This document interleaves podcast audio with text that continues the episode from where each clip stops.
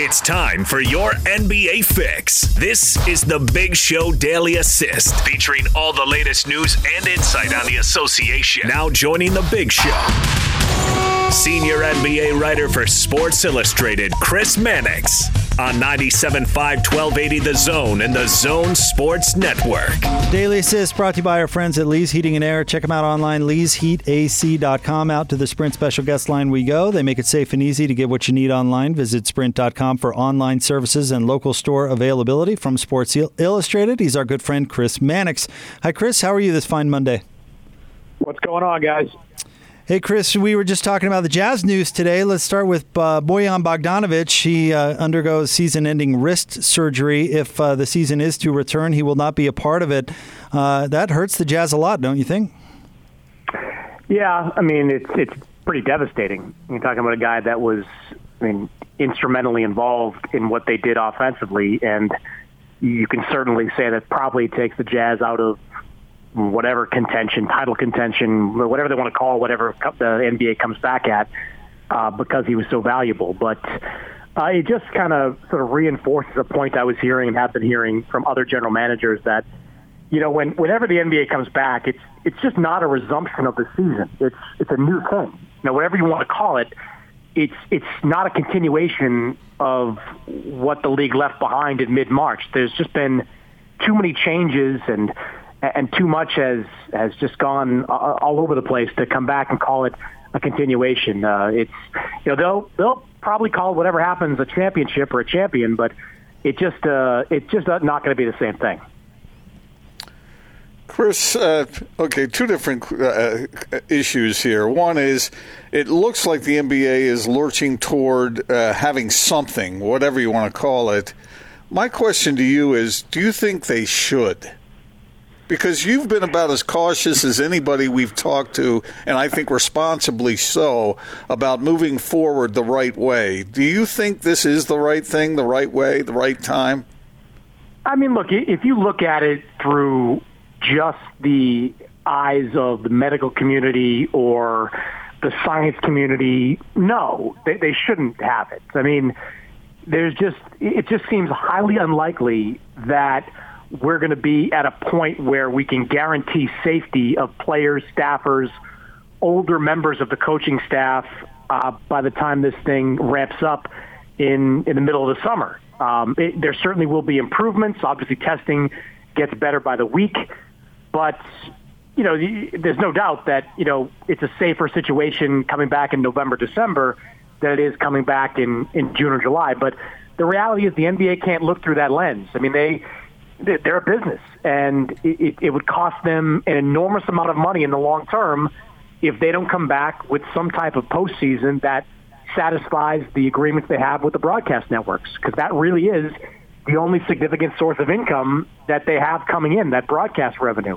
So, you know, look, I mean, the short answer is no, they shouldn't come back, but it just isn't that simple. They're going to have to come back uh, to, to to to really do salvage some kind of financial success of this season.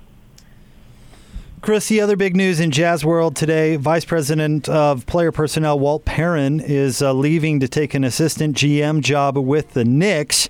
Um, I'm not sure how familiar you are with uh, with Walt. He's a, he's a great guy and has been a mainstay around here mm-hmm. for 20 years. But talk about what the Knicks are doing, putting together their front office. Well, they're they're doing smart things.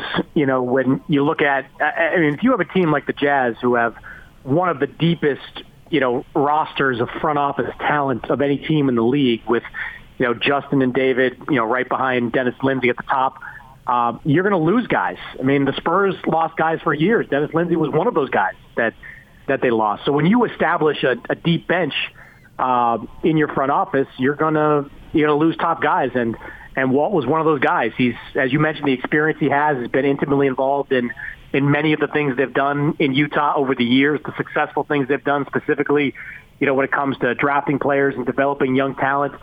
And that's what the Knicks need. You know, and the Knicks are basically one step above a college team right now in terms of the average age of its roster. They have another lottery pick coming in whenever next season starts. Uh, so I think it's a it's a smart hire for Leon Rose, who has no experience whatsoever as a top uh, basketball executive or as any basketball executive, hire somebody like Walt Perrin with the kind of uh, experience he has on the job. How did you feel, Chris, about the way the Jordan docu series uh, wrapped up last night? Uh, and uh, let me ask it this way: Does your sense of journalism sort of pain you a little bit as far as the way these things are presented, uh, mostly in favor of the subject at hand? Yeah, I mean, look, it's it's not it's not a documentary. I mean, it's it's entertainment. Um, and I don't say that you know negatively, like at all. I mean, I think it's brilliant. Like it's it's wildly entertaining. It, it's incredibly insightful at times with the access you get to Jordan and you know some of the things that that you hear from him. But it, it's not meant to be an unvarnished truth. It's it's supposed to be subjective. I mean, I wrote today that I thought the representation of Jerry Krause over 10 episodes was downright cruel at times. I mean, you know, if there are many people that watched that documentary that, you know, knew very little or nothing at all of, of the Jordan years and, and what went into them. And they probably came away from that thinking Jerry Krause was, was a caretaker when that couldn't be further from the truth. I mean, Jerry Krause had one of the great drafts in NBA history when he came away with Scottie Pippen and Horace Grant. Jerry Krause traded Bill Cartwright, or traded uh, for Bill Cartwright, which helped them win three championships. He got, I mean, he got killed for drafting Toni Kukoc, but it's not a general manager's job to, you know, kind of just go along for the ride with the roster. You to be thinking about the roster looks like down the line. You need to find replacements uh, for guys, and Kukoc was instrumental in the success in the back half of those championship years. So I just uh, I thought that that was a little um, little unfair uh, to Krause. But again, as I as I watch, I remind myself it's not. Look, this is a Michael Jordan production in a, in a lot of ways. So it's it's done through the eyes of Jordan. So when Jordan tells you that he had nothing to do with Isiah Thomas not being on that team, which any objective journal of the 92 Dream Team, which any objective journalists tell you is just not true, you, understand that. I mean, I thought the the pizza story in Utah was that was a new one. Like, uh, okay, we're gonna we're gonna change it from the flu game to the pizza game, and you're asking us to believe that five guys from a pizza place showed up at your room because what did you say delivered to Michael Jordan that night? I mean, I there's some I would just would have liked seeing the pushback on some of the the tales Jordan told because some of them felt pretty tall to me. Yeah, I was going to say, Chris, uh, I know you've been to Salt Lake uh, a few times. You enjoy Park City. I even bumped into you at a, a Jazz game a couple of yeah. years ago, and I just wanted to congratulate you visiting our town and getting out of here without being poisoned. I just, I mean, like it just that was wild. Like, and I feel, and I, I, I've, I've interviewed Tim Grover a number of different times. He's never told that. Like, I mean, I, I don't, and that's not even like this, this he's never told it to me anyway. That's not even a really some kind of sordid story. It, it's pizza. Like you're you're not going to tell that story because because why? And look, it, it lends credibility to the fact that maybe he was drunk before because. I know whenever I'm drunk, I order pizzas and eat the whole thing by myself. Like that's that's kind of, I mean, that's sort of par for the course there. So it just, it didn't really close the book on anything for me. That was, that was a wild one. He's like, it was a pizza. I mean, it was a pizza, and these, these five guys like delivered to room like 1702 at the Marriott, last name George. I mean, what what are you doing? Like every NBA player even back then went, went with a pseudonym. Like even nowadays, like you know, you're more likely to identify like Barney Rubble at a hotel than LeBron James. like it just. You, you, like it just it's it's it's just strains credulity that that was the reason that Michael Jordan was sick. I'm not saying he went to like there's a lot of tales he went to Vegas and partied and and certainly people might believe that now more based on the Atlantic City story we heard early in the docu series. But I mean that that was just that was a little bonkers to me. See now, Chris, this is the reason we have you on, and why our listeners love you so much is for that kind of insight about drinking first and then eating a whole pizza by yourself. We, we I, we, I probably did that last month. I mean, like, I mean, God knows, like you, you have a few beers, all of a sudden, Domino's on the speed dial. It's like, it's, it's, I don't know. That's like that was a wild one. We were laughing about that earlier, saying, "Man, somebody must have known just the right amount of poison to put on that pizza because you don't want to. You don't want. The other part of it. You don't want to yeah. kill him, right? You just want to make him.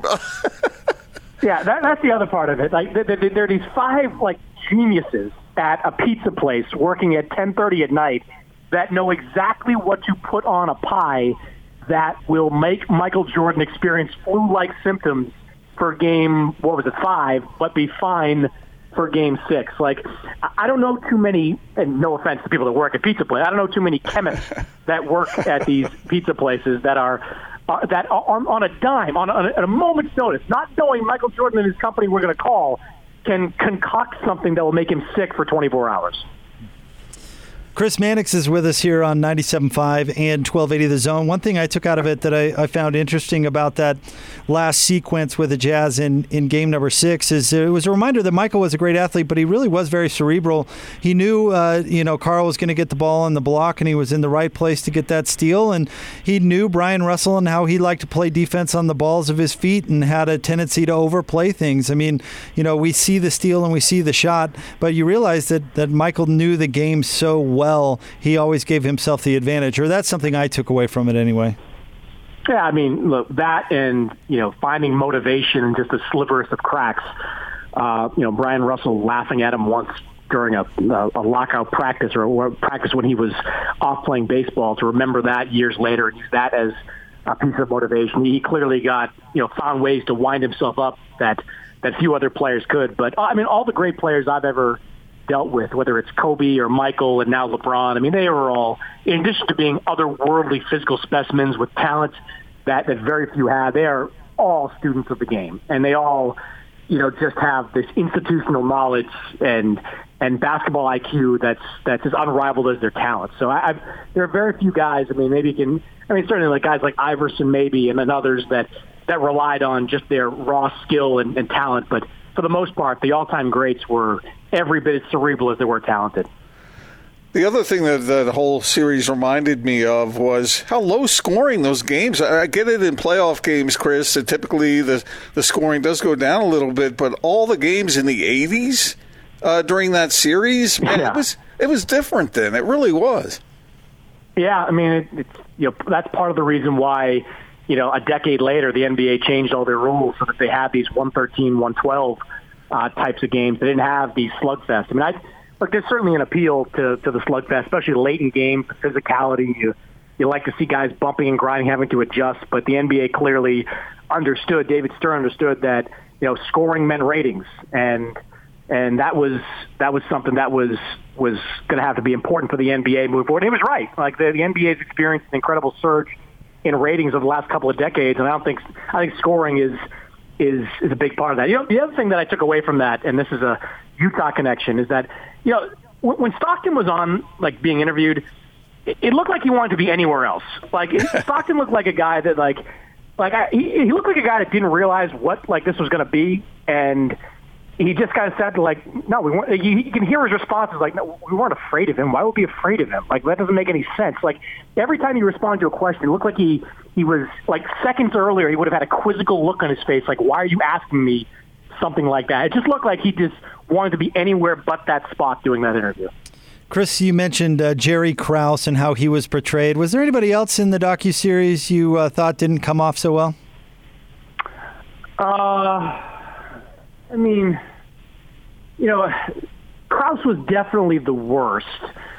Um, you know, I, I thought they they tried to make Reinsdorf look good, but it, at times, like Reinsdorf, like it just seemed like he was he was just sort of making things up as he was going along. And even at the end, when he was saying what he was saying about why that team wasn't back, it wasn't brought back together. It looks like he was just trying to find explanations for it. But that wasn't even the documentary framing him poorly. That was just his own words, uh, you know, kind of killing him there and, and locking him up. So I, I think Krause was really the biggest, the biggest villain of it all. And just because it doesn't appreciate, it doesn't take into account just the, I mean, he's a Hall of Fame executive. I mean, how many Hall of Fame executives? Granted, one that made an enormous amount of mistakes along the way, like many executives do, and and certainly you can argue had some kind of Napoleon Napoleonic complex uh, about you know his role you know in the success of that team. But you know, everybody else I thought was was was okayly portrayed for the most part.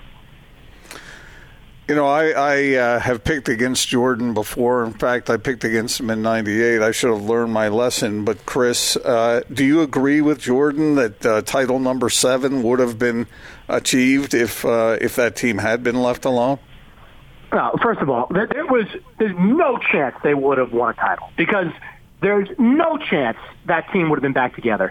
Like, I mean, uh, God love Jordan because like he just like any great player, he thinks that like he can will something back into existence You look at Pippen, Kerr, and Luke Longley.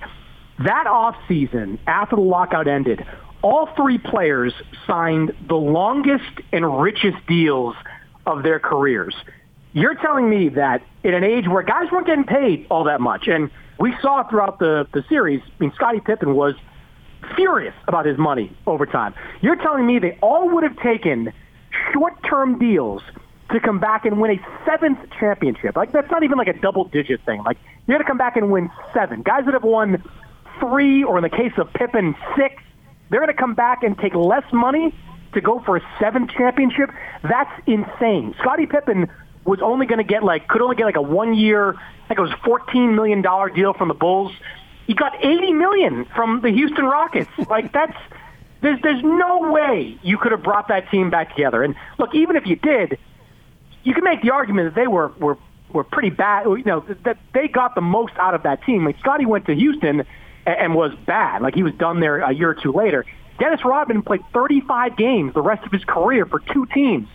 Um, you know, Luke Longley was banged up. He didn't last long in Phoenix when he he went there. He was only there a couple of years. So, uh, no, I think you know it's it's it's certainly an unprovable theory, but I, I think there's no chance they would have come back and won a championship there. If, if they even got to the finals, you know, Duncan and the Spurs would have steamrolled them.